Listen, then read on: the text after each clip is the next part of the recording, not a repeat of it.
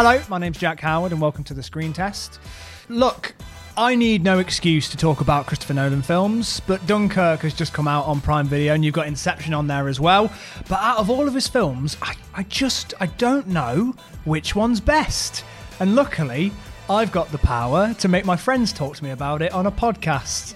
And we're joined as always by the chief film critic at The Independent, Clarisse Loughery. Hello. One third of the Cyber Nerds, Joe Ikhinmwin. What's good? And this week we're joined by filmmaker and author Hazel Hayes, who has written a book called Out of Love, which is told in reverse. So you're probably going to have a lot of opinions on the way that time is used in Nolan's storytelling.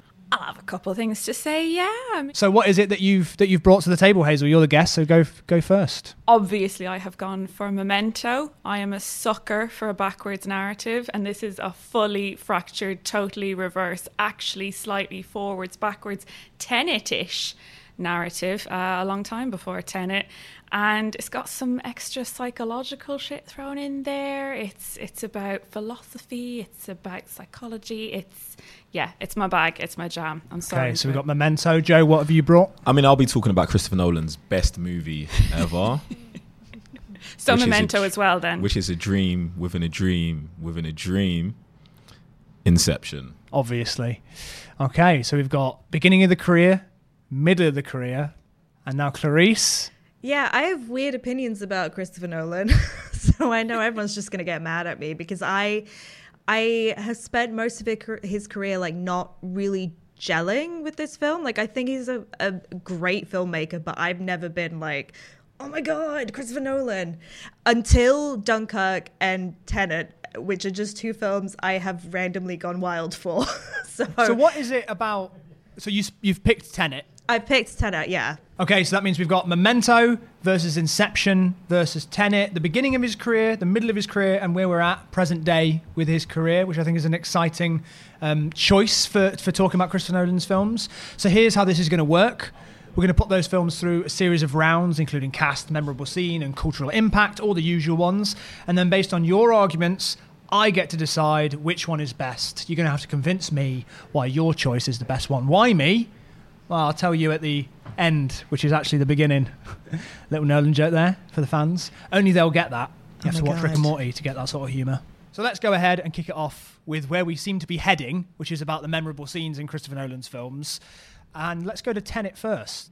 I think the I mean the plane scene is spectacular, but I think the scene that really hooked me onto this film was watching the protagonist fight himself because Yeah. it's one of the most I think the second version is better. Yeah I, I think both well I think it helps having the reveal Mm-hmm. and and seeing the way that it's been reverse engineered is like I don't even know I can't process how they actually pulled that off Yeah, I watched the behind the scenes of it, and I, it was super legit. Like they just choreographed. Like one of them is legitly fighting backwards, and Yep. he's mm. fighting for. Like it's oh, actually when you watch it, it's like it's actually mind blowing. I thought it was super super Yeah. legit when they did it. But one of the things about Tenet, I feel like is maybe it was just me, but I did feel like it was predictable that before they got to the reveal of him fighting himself, that I kind of knew it was him. I think he kind of knows fighting. that. I, d- I- Yeah. I think for some people it might play as a twist, but I think ultimately we kind of, I think that's kind of what's nice about it is that there are some really confusing, complicated things to get hold of, but at the center of it, it's like, okay, so he's going to end up fighting himself on the way back. Like, I think you can at least grasp onto something like that, and that makes it a little bit more accessible. yeah it's just like Bill and Ted really it's a Yeah. lot like Bill and Ted. I think I love Tenet so much because it's the slightly more experimental Christopher Nolan movie. Mm-hmm. Like he's just pushed things a little bit further and it's a little bit weirder and a little bit more out there. And like, And I don't get why people would be upset about that. Like some people have said, like it's weird that he's making essentially a huge experimental arts film, but on a blockbuster budget. And I'm like, fuck yes, he is. yes, like please, absolutely. like, like try that sort of stuff because you're at the top of your game. This is the time to be like, this might not be perfect, and I think he knows that as well. Like it might not be perfect, it might not all work, but I'm going for it in a way that other directors can't. Like nobody else could have got this made and took these chances. Joe, what is it? You, you said that your memorable scene was going to be the hallway scene. Yeah, mine was the hallway scene. I just feel like everything they did for that scene was amazing. Obviously, with the whole practical effects, actually building it, having the behind the scenes footage of that. in, Oh. in zero gravity, um, fighting, being the only one who's awake in that scenario and having to like kind of shepherd everyone through the next kick to get out of the dream, I felt like was just uh, amazing, just on an action level. Um, and I just I just love the scene. I feel like it's like it doesn't un, it doesn't disappoint. Yeah, like, like when you when you I saw that bit in the trailer where it where the hallway starts to spin, and I was like, well, I can't wait to see that in full. Yeah. And it is just incredible. It's perfect. That bit. Yeah, and it's and it's a tense moment in the movie as well, and I feel like they get all of these things in because obviously he's in a race against time, while on another level they're in a race against time, and it just you just get everything in that scene, and I just I just love it, and it's just turning the world on its head. Mm-hmm. Hazel, what is your So I'm just nodding along. I'm like, I love that scene. do you, do you ha- the visual of humans floating and tied together. It's just, Yeah. it, it's so iconic. Yeah, yeah, it's, it's great and, and and I think Joseph Gordon-Levitt as well, like committing to that Yeah. moment, and you can clearly tell it took a lot of training. Well, it definitely took a lot of training, um, and also the dedication as well. Like this is something that Nolan is obviously very famous for now, but really doing stuff in a movie rather than just going, we can do this with CGI. And obviously, we're not talking about Interstellar, which I'm, I'm not a big fan of anyway. But the fact that they didn't use any green screens in that and it's all like projections, and with this practically doing something like a spinning hallway. I also like that Inception, like all of Nolan's films, can be read as well as like a cinematic experience in terms of the fact that dreams feel like movies and the way that he explains how dreams work is the way that movies work when he says you don't really remember the beginning of a dream you always wind up in the middle of it Yep. that's exactly how remember we it, feel yeah. when we're watching the movie so when it cuts to that scene when he's explaining that to Elliot Page about how dreams work and that you wind up in the middle of it, that you also wind up in the middle of scenes, and you as an audience don't question how you got to the middle of that scene. And so he's pointing that out to you as well as the character as well. Inception is fire. Uh, Can you listen to what Jack's saying? It's just, it's just fire in general. what I love about Memento is that he doesn't need all the traps and trimmings of sci fi to get to that deeper psychological question. That, okay, yes, we're dealing with uh, a mental condition uh, where he can't form short term memory. So there's a bit there's a bit of a gimmick. And of course we're we're telling the story in a fractured way. So cinematically we've got a bit of a gimmick, but neither are really gimmicks. And it doesn't require a lot of explaining. Like all we have is him meeting the hotel clerk and going, I got a condition, I can't make new memories.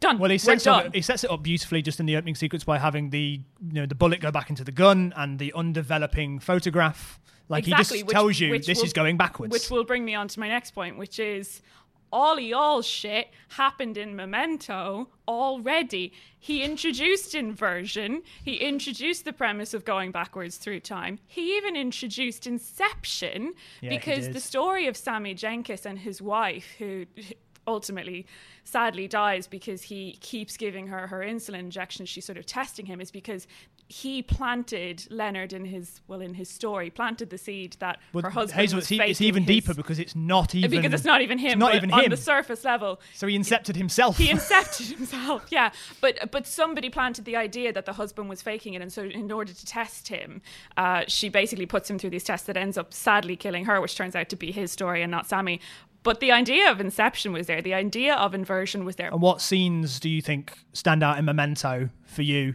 the scene that really gets me emotionally is um, with uh, Natalie, played by Carrie Ann Moss, where and her whole relationship to him is so warped and so strange. But the scene where she uses his memory loss against him to get him angry enough with her, like baiting him and baiting him till he hits her and then hides all the pens, leaves the house, and sits in her car watching them. And I'm I'm breaking up. These are kind of separate scenes because they're broken up Well, in terms eh, of you're right though, but in terms of the structure in terms it, of the structure as a scene, she sits in the car watching him, d- desperately trying to find a pen to write down. You can't trust her. She's she's lying to you, and then gives it enough time that he forgets. She walks back in the door and goes, "Some other guy hit me. You have to help me. You have to help me." And they end up sleeping together, and it's like it's so and he ended. Uh, disturbing. We find out that he ended up killing her boyfriend, or at least we think kind by think they were- mistake. yeah, yeah. And now she's trying to set him up and use it against him, and and and yeah, it's it's just it's gut wrenching and it's the tension is so real, but it's about I hate the scene when she spits in the glass. Oh, the scene where she's twisting the glass. But again, it. right, you're talking about just this classic neo noir thing where the entire film is anxiety, it's tension.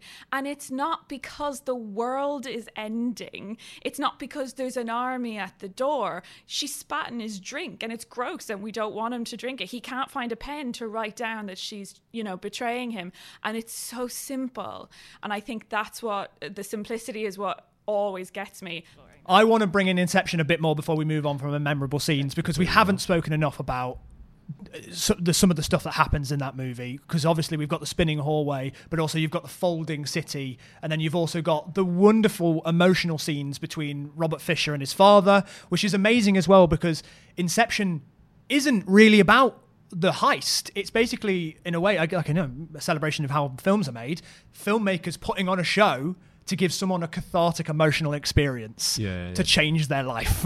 Definitely. I mean, and I just I love that theme. I mean, the father and son theme of the whole movie, where it's just like this is just about a son feeling like his dad just doesn't love him. Do you know what I'm saying? And and and we're going through all of these dream levels and these missions just just to to nail home, like just to change someone's emotion that they had that or something that they've been carrying around since they was a youth. Do you know what I'm saying? And I I feel like they just they do it so legitly and i just love that scene where um in the end they get into the safe and it's just him um it's him and his dad and he opens up the safe and it's the um what The is that windmill. thing? Oh, it's the the, little windmill, thing yeah, Yeah. like i like that that moment touched me Yeah. So deeply because i was just like raw Cillian like, Murphy. yeah cillian Oof. murphy he, he murders that he that murders scene. that It needed him to be that vulnerable in it because you, you imagine because he's he's got very little sort of you get to know him, but he's got very little, little time, time, yeah. to get that across, and he really like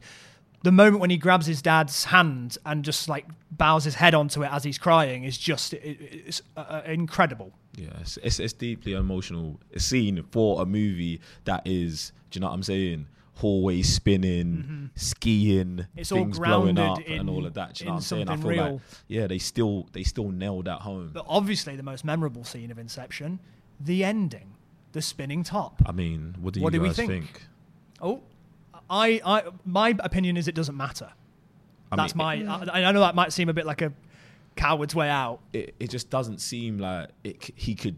There's no happy ending for him. I don't believe. Do you know what I'm saying? Like he's already lost everything. Like, and just getting back to his kids, I just, I just don't think. I don't think They it's are the same age as well. Yeah, I don't. I just don't. Yeah. I don't think it's real for They're him. slightly older. They're slightly Ever older. so Yeah, slightly. they- Yeah, they, they s- are. Different kids. Yeah.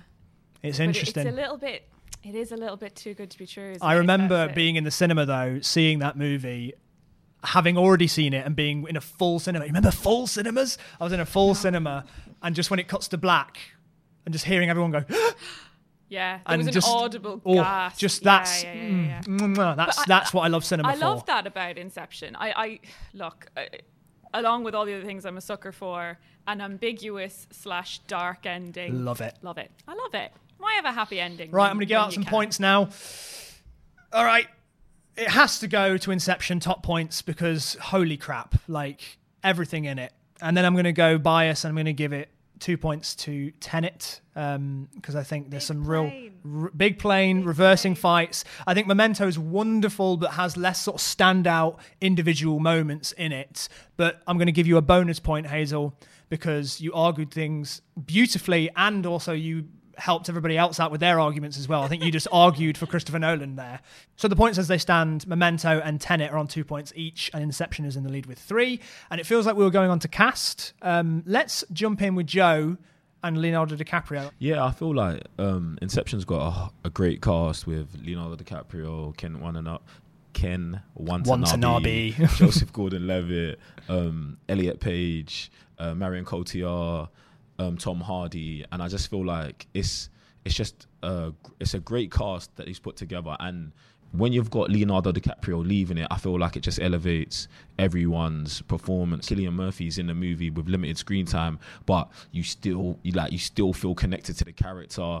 Um, and I just I feel like everyone just everyone gives a great performance, and it's led by Leonardo DiCaprio's lost like grief ridden. Like he's all over the place emotionally, and obviously that is shown in the movie by him not being able to build to be the architect because obviously his mind is and also the fact that we get to see him go into His mind is his own dreams and how he spends his evenings essentially is just well it's Just- said in the movie as well like he tells people not to do things that he absolutely does Yeah, like it's it's it's actually mad, like just what he's doing in it, and I just feel like he's a great performance. And this is why I really feel like it's one of Nolan's best movies because he went out and got Leonardo DiCaprio to do it, and Leonardo DiCaprio was like, "Yeah, I'll do this." I don't think he would have been involved in a movie that didn't give him room to stretch his legs the way that Inception does. Yeah, and I think it's nice to see, like, for example, a scene after the big opening sequence where he's in the hotel room and he spins the um, the totem for the first time, and it's just a phone call with his children. It's just making and sure you just have this all right, extended scene where it's pretty expositional, and actually, that's the thing that is is in all the the moments with how good DiCaprio is in this. In that scene where he's basically saying i can't come home because this is just expositional. But the way he, how emotional he is and then that's the same with the scene with michael caine as well is i can't go home because this. Here's my only way home. I think i found it. Like that's all the dialogue is. But the way that he's delivering it it it, every line of it is is a different emotion from him. Like there's regret and like you say there's guilt and grief and all these different things that are coming up with very expositional lines. But DiCaprio is so good. He's and so he has a lot of exposition, uh, even with the scenes with Elliot Page as well. I mean, I used to joke that that whole character was just there to go, why? Well, absolutely. That is and what, sure they are, but that is what yeah. they are there for. Um, but yeah, I think he handles the exposition really, really well. Given he so much of his dialogue is just explaining the mechanics of the and dream and world. the, all the other surrounding characters like Tom Hardy and Joseph Gordon-Levitt and people that could come across as like chess pieces, Mm-hmm. but they all interject so much personality into their own. Like I love watching Tom Hardy in that movie.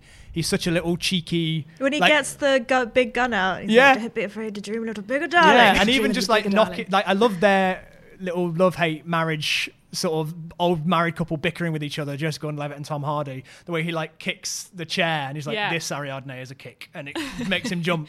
And they, they've just there's just so much chemistry between them, even though they've got such li- little. Hmm. Like they're very one-note characters, but there's nothing wrong with that because the movie's not about them. And also Marion, Marion Cotillard is just so stunning in that role. she's that, amazing. Yeah, I mean, she brings so much emotion to ultimately the villain, the antagonist of the movie. And the also, piece. she's not real. and the she's entire not time real, she's but never she- real. she- yeah, Yeah, but her interactions with with um, Cobb and even when JGL sees her at the beginning, and it's like, you know, what's she doing here? You sense that that past between them. Um, yeah, no, I think she's really good. And I'm very- fighting for someone else's film again. I have to stop doing I was about to say, what about uh, Clarisse? Were you going to say something about Inception? No, I was just gonna say she's very film noir as well. I think that Yeah.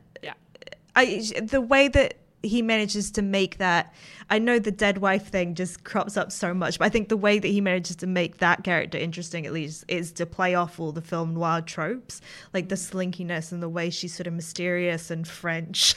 shadowy and like there is something like quite sinister about her even in her moments of like true vulnerability where right at the end where she's kind of grabbing the knife and saying like i don't please don't go.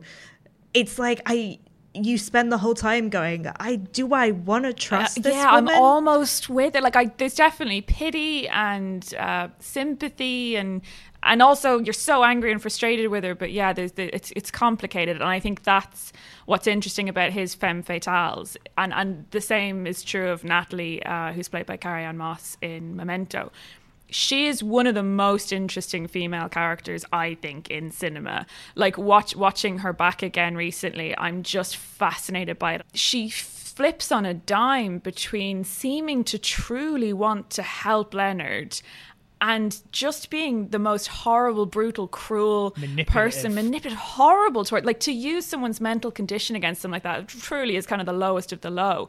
Um, But Teddy's doing that as well. Teddy is doing it in a For money. slightly different way, but he's also he also He is knows getting him to kill people. He is, but he knows that Leonard's going to do that with or without him, and he's sort of he's sort of allowing him to do it in. It, it's a weird thing to say, but he's allowing it to do in a safe framework. Like he he's kind of protecting Leonard from himself in a way. Like he knows he's going to go off and just continue to do this with or without. And he's giving him a sense of purpose in life as well. But no, you shouldn't.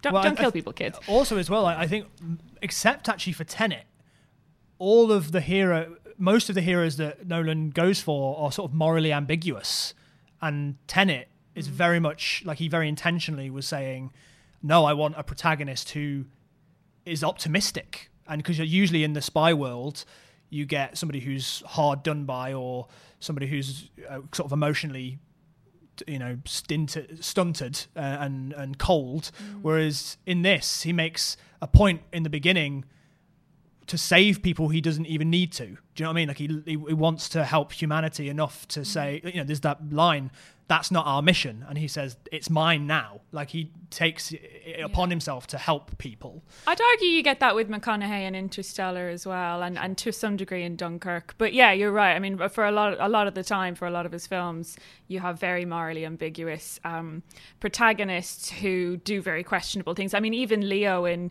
in Inception takes his entire team on a mission without revealing what's actually at stake. That they could all be killed in this scenario. That they're not they're not used to the rules being being the way they are. let's talk about guy pearce though in memento Let's talk about Guy Pearce, shall we? and his lovely body and his lovely tats. Um, I did say tats, not um. Anyway, um, yeah, no, I th- I think his performance in this is lovely. I think it's really understated, really simplistic, and so vulnerable and exposed. And that works so wonderfully when you realize he's he's kind of the villain. He's kind of the maker of his own demise, um, and he's not actually that nice a guy. I mean, it's that thing of like we're feeling sorry for him because of his predicament, because of his condition. But when when allowed to make choices, he's not really making the right ones. when you see the flashbacks as well, like he doesn't like the one flashback we see with him and his wife when she's alive. Mm-hmm. I mean, there's two. One of them is when he's giving her too much insulin, and the other one is when he has a go at her for reading the same book. He's like, why are you reading that book again? She's like, I like this book. Back off. Yeah, I think you do get the sense that it wasn't that happy a marriage. He says twice, "My wife called me Lenny. I hated it." Like, oh, you hated the pet name your wife had for you, like that, and it, that's it. That you say nothing more. Now it's interesting because I've I've since read uh, Memento Mori, which is the short story it's based on, and there's more of that in it. There is more of a sense that she didn't really like her, and yet um, of course, you know, the, the, the incident surrounding it, she's raped and killed, and he wants to get vengeance. And, you know, it's not to say he didn't love her, but there is a sense that, you know, it wasn't a particularly happy marriage and he didn't really like her. And I, I think. I think Guy brings all of that to Leonard. I mean, imagine having to play a character who has no memory, forgets everything every few minutes, has to decide whether he trusts other people, trusts himself, is trying to grieve the loss of his wife that technically in every scene he's just remembered. So you're playing a person who has a fresh grief every time they're they're aware again. They develop a new awareness and they have to begin to deal with the grief, process it, move forward and carry out their mission. I mean, it's a lot it's a lot to play. I also really like Guy Pearce's really almost calm and uh, almost monotoned voiceover, even at moments where it's very heightened. Like, Yeah. okay, so what am I doing? I'm, chasing this guy. Oh no, he's chasing me. Yeah. it's very chill. And, I and yeah, that's and I like the humor as well. I like that he brings that to it. Like I think a lot. I, I, one of the criticisms I would have of some of Nolan's other films is that uh, they, they get so sort of lofty that there's not really a lot of room for a bit of a giggle and like to make jokes at this guy's expense throughout the film. It's done well, um, and and he kind of makes them of himself as well. I think, which is really, Teddy obviously brings a huge amount of humor. So this is uh, Joe Pantoliano who plays Cypher in The Matrix, and Excellent casting. Excellent 'Cause you do not trust him from the start. Nolan cast him for that reason because he he had just been a big bi- villain in a big blockbuster, and he's known for being a villain. He's known for being untrustworthy. So Nolan has admitted he absolutely chose that guy on purpose, so that we went. So the semiotics of him, of what we've seen before, the audience goes in thinking. I'm not sure if I can trust this guy. The first thing we see is a Polaroid that says, Don't believe his lies and then as it progresses by there's still actually chatter um, about whether or not he's telling the truth at the end and i mean he absolutely tells the truth. He tells Leonard the whole backstory. He tells him what's happened. He tells him he's con- he's continuing to choose to try and find a guy he's already killed and Leonard chooses not to believe him. And there were a lot of people who came away from the film going, oh, I still don't believe him. And I think that's mm. perfect. That's exactly the right casting then um, to have fooled us into not even being sure if we could believe. And I've already talked about Carrie-Anne Moss. I mean, she is such a great femme fatale. She's wonderful as Natalie. She's so complex. And at the a similar thing to Marion Cotillard, I feel sorry for her, mm-hmm. and at the same time, I'm very wary of her, and she plays that beautifully. What about the uh, the cast of Tenet? Um, I think you've got a bit of a harder yeah so corner just... to fight for because it's much more about the concepts than it is about well, at least it's yeah. trying to tell you it's more about the concepts than it is about the characters. And I'm probably not going to beat Leonardo DiCaprio, but they let Elizabeth Debicki be tall, so they let Elizabeth. Yeah. But also, she deserves her son. Point. Oh, she, she, loves her son. That is my one thing I really dislike about Tenet is that yeah. she's being told that the world's going to end including and everyone's going to die, son. including my son. Yeah, that's it's what like, we said. Yes. Surely it would be worse if he was the only one left. It would also include your son. Glad we could get that. Thanks for up. reminding us. Such a bad line. but I would say apart from that, I actually think she's a really interesting character and, and maybe one of the most. Uh, I, I, guess, I guess it's kind of that thing that she falls so out of line with the dead wife trope that she's kind of interesting in that way because it's like oh she's very different and and really the film emotionally centers around her because at the end of the day you can take away all the the world ending future battling past stuff and you get this woman having a moment of like of of taking back control from an abusive husband. I mean, that's what it is at the very very end of the day. And she gets told specifically, "You are the backstop." Like she gets told, you your role is just to make sure this doesn't happen. You have no agency here. You are just a, you are here to stop something from happening yeah, rather than like, to no. do something. Yeah. No, no, no. I'm gonna like I'm not gonna let this dude like continue to have power over me. And I just I think that's like pretty powerful for a film. And it's not it's quite nuanced. It's not thrust into the center of it, but she is really the heart and soul of it.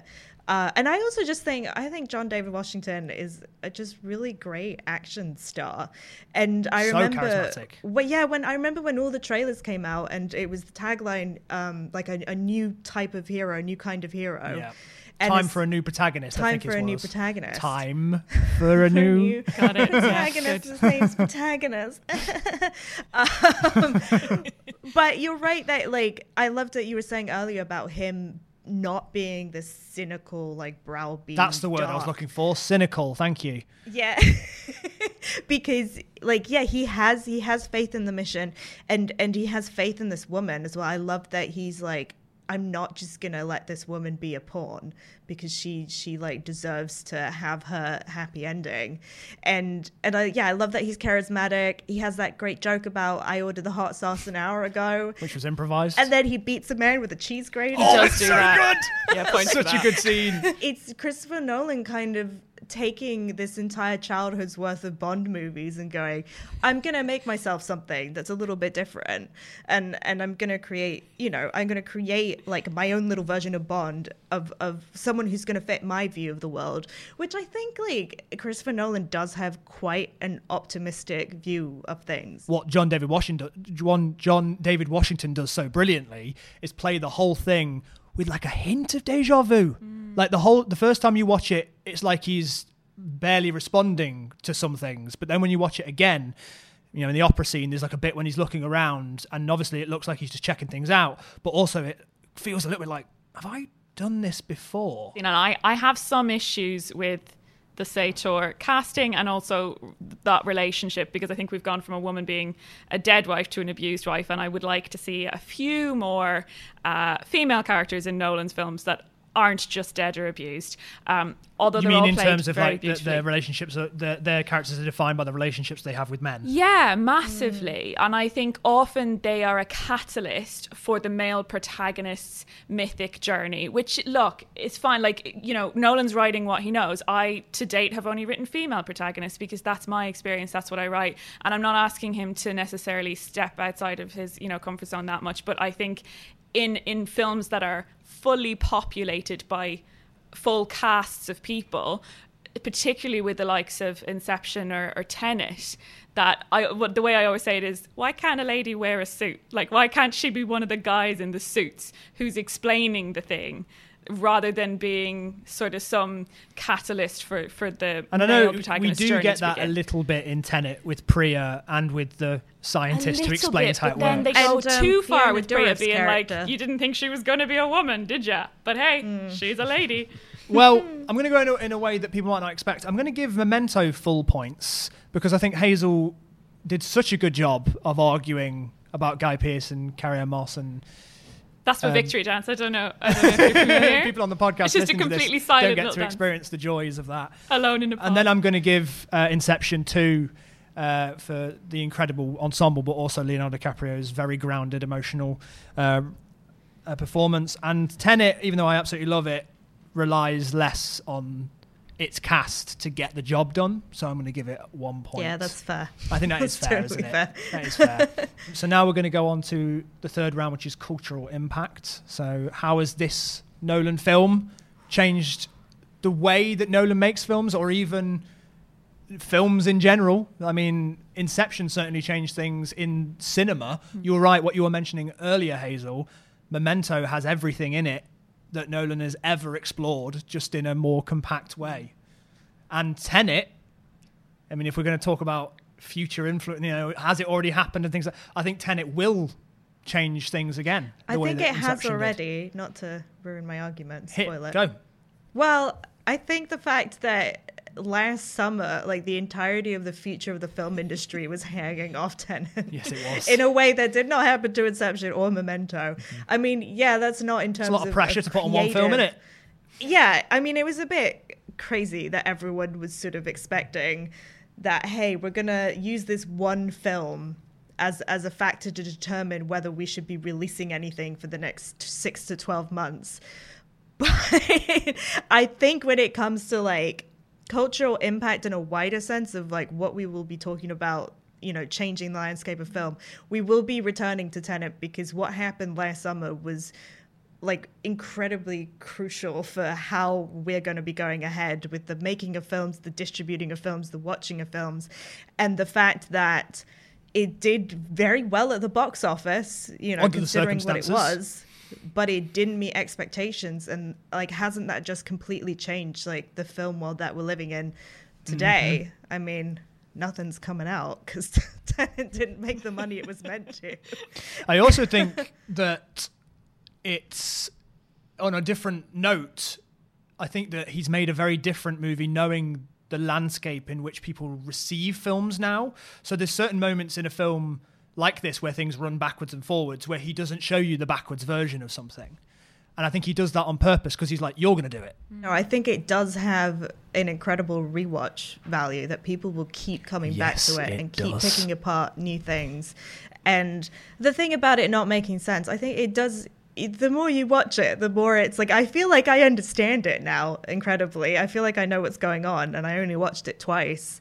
Um, but yeah, I, I think I think it, it seems like I'm gonna totally lose this round because it just came out.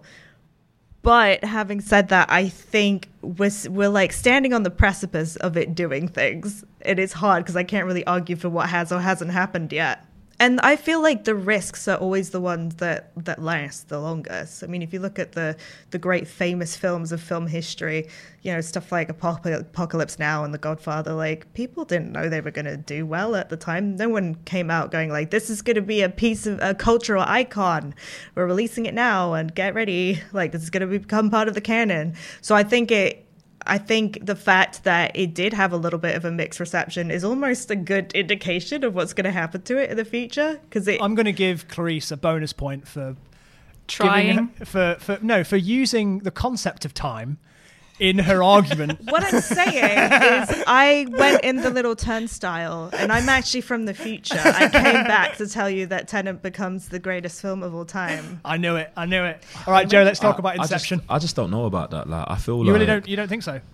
I mean, maybe in the filmmaker critic world, maybe, but I feel like for just for the general public, like Tenet's not going to be the Christopher Nolan movie that people continue to go back to. But I think it will be like a Blade Runner esque thing where like it's such a huge impact on cinema, but you might not. It might not be everybody's you know go to sci-fi film. Like Blade, you know, obviously Blade Runner is incredibly popular now, but it wasn't. I think that you're almost making the opposite argument, though, because I think when you talk about a film like Apocalypse Now or Godfather that wasn't on anyone's radar or, or, or Blade Runner, I think that's kind of what we were dealing with with, with Memento. It was screened in the basement of Toronto Film Festival. No one gave a shit, and it wasn't. It didn't even get a release until I think it was actually Soderbergh pushed for it to have a US release the following year or something Hell yeah, Soderbergh. good lad. I checked the fact on that, but um, I think that's that's the kind of movie that was the surprise hit, the surprise cult classic that ended up leading to that kind of twist and change in cinema. Whereas weirdly with Tenet, I feel it was the opposite. It was the big Chris Nolan blockbuster of the summer, and everyone was expecting. Well, I think it's because so it's much. not doing it the way that people expected it to do it. But I think it's going to influence things in a way that people don't, I don't even disagree. realize. I, I think it will influence things to some degree in the same way that The Matrix did, specifically around cinematography. I think when everyone tried to replicate bullet time for the entire noughties and made a show of it,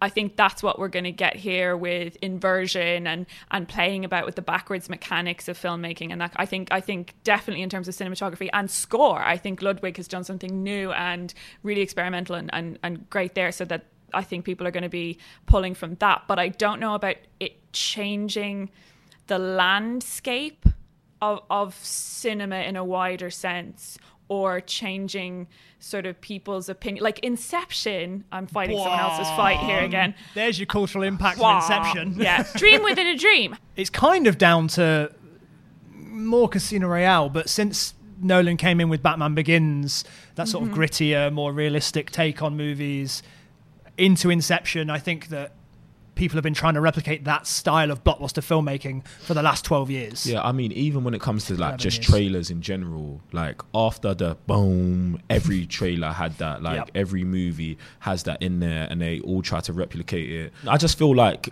um, Inception will be like the definitive Christopher Nolan movie for like everyone. Like whether you're into films, not into films, you're just picking something up. Like Inception's it, and when it, when it's got someone like Leonardo DiCaprio in it and such a good cast, it's it's just it's easy to gravitate towards. Like it's just a great movie in general, and I feel like just Memento is like just a bit too early um, in in in these movies, and I think Tenet is just gonna be overshadowed by everything else. Like I, I, I, I like Tenet, but I just don't think it's like one of his best movies. Mm-hmm.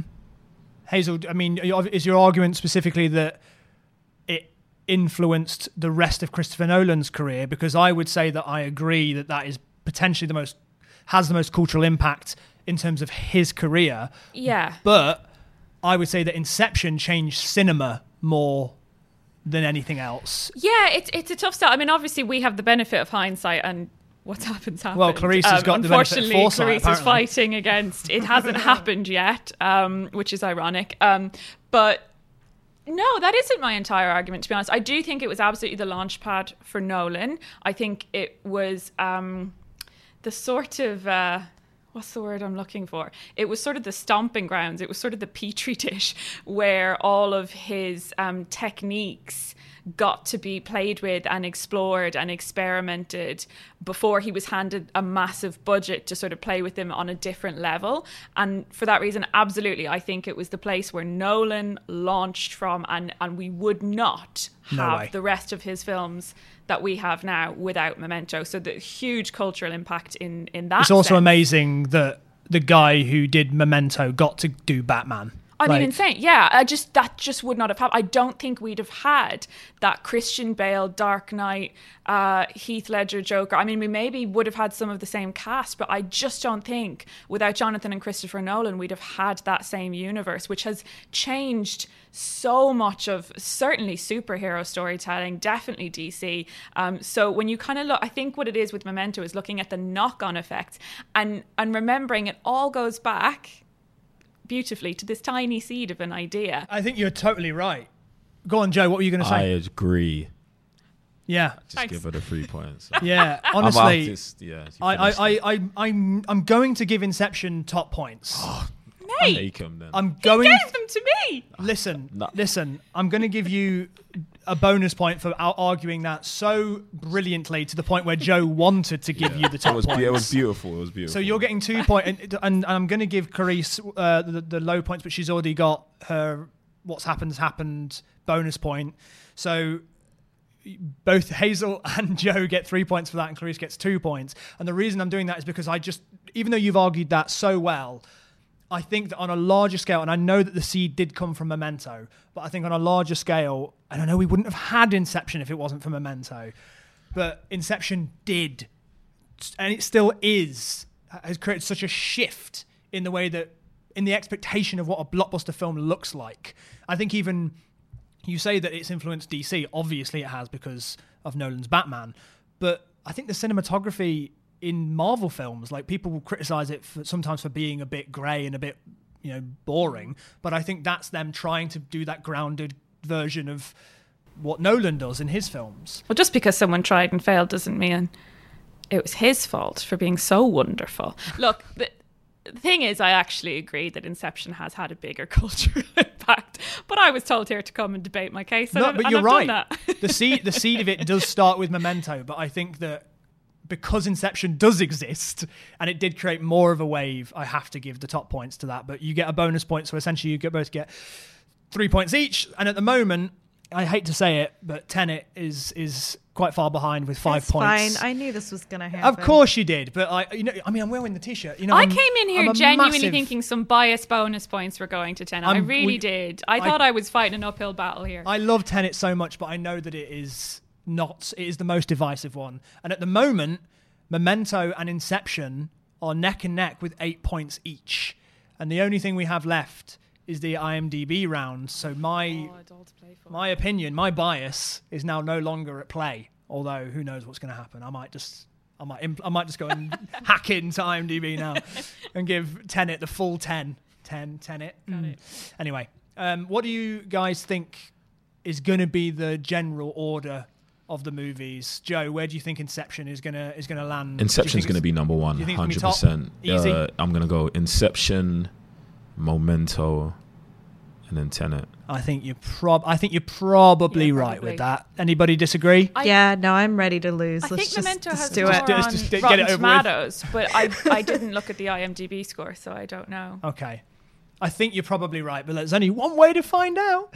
Um, Alexa, tell me the IMDb rating for Tenet. Tenet has an IMDb rating of 7.5 out of 10. 7.5, very respectable, but easily beat, I think. Like by- I know I'm gonna lose. We could just, we could just. I get it. Look, I've accepted. I feel this. like we're this is hard for me too, here a little bit. Clarisse. Alexa, tell me the IMDb score for Memento. Memento has an IMDb rating of 8.4 out of 10. 8.4. That's You know Actually gonna what? be For a tough to beat. 20 year old film, I'm happy. I'm happy with that. I, Inception's got that in the bag, hasn't it? Yeah, but how close do you think it's going to be? 8.4 is pretty good. I don't. I don't to know. Be, it's going to have to be around an eight point six or seven because you don't. It's. I don't think we've ever had like a nine. yeah, I don't know. With it, IMDb oh. rarely nines, tens, mm. no. So Alexa, it's going to be close. tell me the IMDb rating for Inception. Bong. Wow. The IMDb rating of Inception is 8.8 out of 10. 8.8. So Do the close dance. to a 9. Do the victory dance. Do a victory dance, Joe. Uh, no? Come on. uh, no, No. no, No? Sorry, Well, fair enough. sorry guys. right? So Just let everybody down, but that's fine. I'll, I'll just take the trophy. Yeah, I mean, you've got it at the end. done. In- Inception leads with 11 points, but just behind it, Memento with 10 and Tenet with 6. Whatever. I get it. Look. It's fine. I'm I'm just as upset as you are, if anything. And I and I'm going to begrudgingly give this this trophy to Inception, even though I obviously think it is. I think it is Nolan's I best think we film. all came here agreeing that Inception is Nolan's best movie, but we had to fight the good fight. It is his best film, I think. Um, yeah. Anyway, right, trophy time. I was going to say I'd buy Clarisse a pint after this, but I can't. Joe, I'm gonna I'm just gonna throw it to you. You ready? cool. Thank you. How do you feel? I feel like I've won this show in a dream, in a dream, in a dream. Thank you guys. oh my god, is the trophy still spinning? thank you so much, Hazel Hayes, Thanks for joining having us for me. this, This has been episode. so much fun. If that made you want to watch some Christopher Nolan movies, you're in luck because there's some great ones right now on Prime Video, including Inception, the winner, obviously, and Dunkirk. And we'll be joined next week by musician Dodie to talk about the best films about musicians. Not necessarily musicals, but they can be. Uh, and that's been inspired by Riz Ahmed's new film, The Sound of Metal, which is so good. Thanks for joining us. Bye, everybody. Goodbye. Goodbye. Goodbye.